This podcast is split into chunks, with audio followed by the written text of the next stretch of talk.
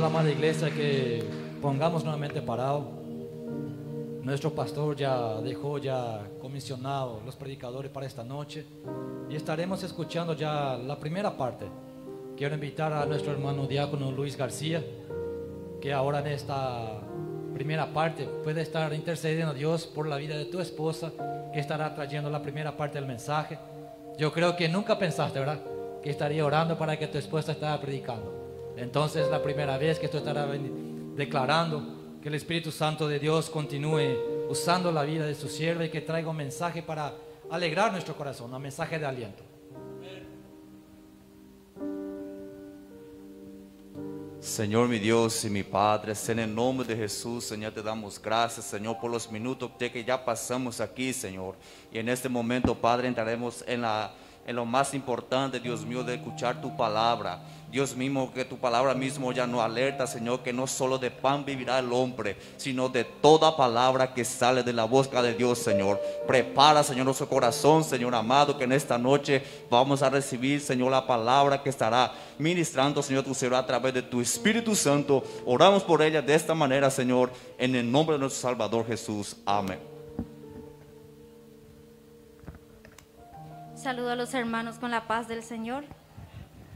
Eh, les pido a los hermanos que abran su Biblia en el libro de Primera Samuel, capítulo 1, es un pasaje muy conocido. Capítulo 1, versículo 9 hasta el 11, que dice así, y se levantó Ana después que hubo comido y bebido en Silo, y mientras el sacerdote Elí estaba sentado en una silla junto a un pilar del templo de Jehová, ella con amargura de alma oró a Jehová y lloró abundantemente. E hizo voto diciendo, Jehová de los ejércitos, si te dignares a mirar a la aflicción de tu sierva, y te acordares de mí, y no te olvidares de tu sierva, sino que dieres a tu sierva un hijo varón, yo lo dedicaré a Jehová todos los días de su vida y no pasará navaja sobre su cabeza. Amén. Pueden sentarse, hermanos. Bueno, este pasaje es un pasaje muy conocido porque se trata sobre la vida de Ana, una mujer que por muchas mujeres y por muchos hombres ya ha sido predicado y ya, ya ha sido hablado muchas veces de esta mujer. La historia de esta mujer es que para aquellos que no conocen, aquellos que no están viendo, aquellos que nunca escucharon, es que esta mujer estaba casada con un hombre llamado Elcana. Y Elcana tenía su esposa que era Ana, solo que ella era estéril, no podía dar a luz. Entonces él también tiene otra esposa llamada Penina. Y Penina concede ¿verdad? hijos, da a luz hijos a Elcana. Y Ana, ¿verdad? Dice que la palabra que ella siempre era molestada por su rival Penina. Y en este caso, ¿verdad? Ellos subían siempre a un lugar llamado Silo en Israel, donde estaba el arca del Señor y donde era ministrada en aquella época la palabra de Dios y en donde ellos subían a adorar al Señor. Es como, por ejemplo, nosotros cada martes, jueves, sábado, domingo venimos a la casa del Señor ellos hacían esto cada año. Cada año había una fiesta anual y entonces ellos se presentaban en esa fiesta con su familia, subían a Silo y adoraban al Señor. Y aquí Ana dice la palabra de Dios que Ana se fue al templo. Ella nuevamente es molestada, ¿verdad? Por Penina y ella decide irse al templo a orar. Y yo quiero ministrar, ¿verdad? La primera parte de este mensaje. Ana fue al templo. Ella sabía dónde llorar abundantemente. En el versículo 10 dice, ella con amargura de alma oró a Jehová y lloró abundantemente. Nosotros como cristianos, cuando pasamos por un problema, sabemos dónde presentarnos. Podemos orar en nuestra casa, como dice Mateo 6:6. Entra en tu aposento y cerrada la puerta. Ora a tu Padre que está en secreto y tu Padre que ve en secreto te recompensará en público. Entonces oramos y abundantemente eh, también en la presencia del Señor. Pero cuando llegamos a este lugar es diferente. Cuando llegamos a este lugar y doblamos nuestras rodillas y ahí derramamos nuestra alma delante del Señor, es totalmente diferente. Así como tal vez tú estás llegando en este día aquí entregando algo al Señor, pidiéndole algo. No sé qué será, tal vez sea tu salvación, la salvación de tu familia, algo económico, tal vez el desánimo llegó a tu vida y no sabes cómo luchar, la desesperanza, la depresión, la opresión, tantas luchas como cristianos tenemos, pero seamos como que lleguemos a este lugar y doblemos nuestras rodillas y lloremos abundantemente delante del Señor, porque solo el Señor puede consolar nuestro corazón. Solo el Señor puede escudriñar aquello que ni siquiera muchas veces en el momento del dolor no podemos nosotros decir. La dice en Romanos capítulo 8 dice que el Espíritu intercede por nosotros con gemidos indecibles. Y esto es conforme la voluntad del Padre, porque el Padre sabe aquello que nosotros estamos necesitando. Entonces, muchas veces nosotros nos arrodillamos y queremos pedir al Señor algo, pero no sabemos cómo pedir. Entonces viene el Espíritu Santo e intercede por nosotros. Pide aquello que estamos necesitando conforme la voluntad del Padre. Ya no es conforme nuestra voluntad, es conforme la voluntad del Señor. Porque es su espíritu que está actuando en nosotros. Y Ana fue eso lo que pasó. Yo no creo que Ana nunca haya ido al templo. Yo no creo que Ana haya ido a orar. Pero ¿qué pasó aquí? Su oración fue diferente. Su oración fue sincera. Porque muchas veces nosotros nos levantamos, oramos, Señor, bendice mi, bendice mi familia, bendice mi vida, bendice mis posesiones, bendice mi hijo, bendice mi hija. Acabó nuestra oración. Y nosotros estamos pasando por problemas. Nosotros estamos pasando por desánimos. Pero ¿por qué no doblamos nuestras rodillas y decimos al Señor, Señor, yo estoy pasando por desánimo? No me dan ganas de ir a la iglesia. No me dan ganas de cultuar más. No me dan ganas de ser salva más, Señor. ¿Qué está pasando conmigo? Tu palabra dice que tú nos salvas. ¿Qué está pasando? Y cuando derramamos nuestra alma delante del Señor, el Señor nos socorre. Porque Ana aquí, Ana, la palabra de Dios dice que ellos subían cada año y ella era estéril. ¿Por qué Dios no respondió sus oraciones antes? ¿Verdad? Porque yo no creo no haya orado a Dios pidiéndole, Señor, yo quiero un hijo. Yo creo que siempre ha orado, pero la diferencia de esta oración es que ella lloró.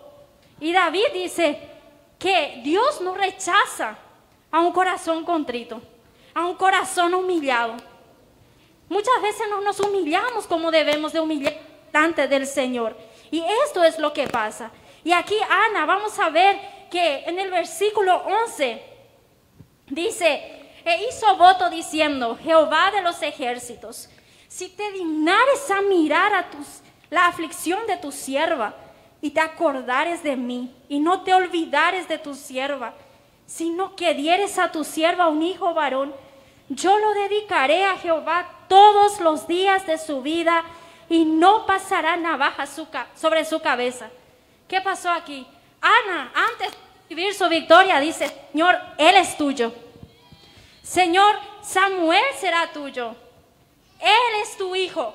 Tú me diste a mí este regalo, pero Él es tuyo. Muchas veces nosotros llegamos y pedimos al Señor, Señor, yo quiero tal cosa, pero es mío, no es tuyo. Señor, yo quiero, voy a poner en mi vida práctica. Señor, yo quiero una casa propia, pero Señor, solo va a ser mi casa. No, no es así. Señor, yo quiero una casa propia, pero que sea en donde lleguen personas afligidas, necesitando de tu santo nombre, sea un lugar de oración, sea un lugar en donde tu nombre prevalezca, en donde tu nombre sea adorado. Santiago dice que muchas veces nosotros no obtenemos lo que pedimos porque pedimos mal, pedimos conforme nuestros deleites. Y aquí la palabra de Dios, vamos a ver que Ana primeramente, antes de recibir su victoria, ella, ella ya había entregado al Señor. Señor, todavía no tengo en mis manos, pero ya es tuyo, porque yo sé que tú escucharás mis ruegos. Yo sé que tú escucharás mis oraciones. Y así también nosotros tenemos que ser. Debemos de creer que aquello que el Señor tiene preparado para nosotros ya es del Señor. Ya es del Señor porque de Él, por Él y para Él son todas las cosas. Glorificado y exaltado sea el Señor. Y el otro punto que quiero meditar con ustedes es, la oración nos hace descansar en Jesús. Quita toda tristeza, la oración sincera. En el versículo 18 dice, y ella dijo, halle tu sierva gracia delante de tus ojos. Y se fue la mujer por su camino y comió y no estuvo más triste. En Filipenses 4, 6, 7 dice, por nada estéis afanosos, si no sean conocidas vuestras peticiones, con ruegos, con súplicas, en toda oración, con acción de gracias. Y Dios, que tiene la paz que sobrepasa todo entendimiento, guardará vuestros corazones y vuestros pensamientos. ¿Y qué pasa con nosotros? Nosotros estamos afanados. Y la Biblia dice, por nada estéis afanosos. No dice, descansa en mí en el área económica, pero preocúpate en el área familiar. No, dice, por nada estéis afanosos, sino que sean conocidas vuestras oraciones con ruegos, con súplicas y con acción de gracias. Nosotros no queremos rogar muchas veces, no queremos suplicar. Una vez nomás queremos orar, segunda, tercera y después ya desanimamos. Ya no queremos más pedir, decimos, Señor, ya no me va a venir mi milagro. Ya no va a haber salvación en mi casa, este desánimo ya no va a salir de mi vida, eh, esta victoria ya, yo ya no voy a tener. Pero no tenemos que desanimar, no podemos desanimar, debemos de perseverar y sobre todo cuando hacemos una oración sincera, viene la paz de Dios que sobrepasa todo entendimiento, guardando nuestros corazones y nuestros pensamientos. ¿Qué quiere decir esto? Que tal vez no vas a obtener tu respuesta ahí.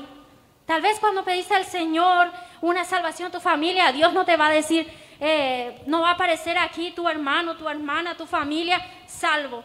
Pero la paz de Dios que sobrepasa todo entendimiento, esa paz que todos buscan y no la encuentran en ningún lugar, guardará tu corazón. Puede ser que no tengas todavía la victoria que estás buscando. Puede ser que aquello que estás pidiendo al Señor no tengas todavía. Pero la paz de Dios sí tendrás. Y esa es la mayor respuesta que una persona puede tener. Porque ¿de qué te sirve tener casa, tener salvación, tener eh, cosas económicas, tener todo y no tener paz?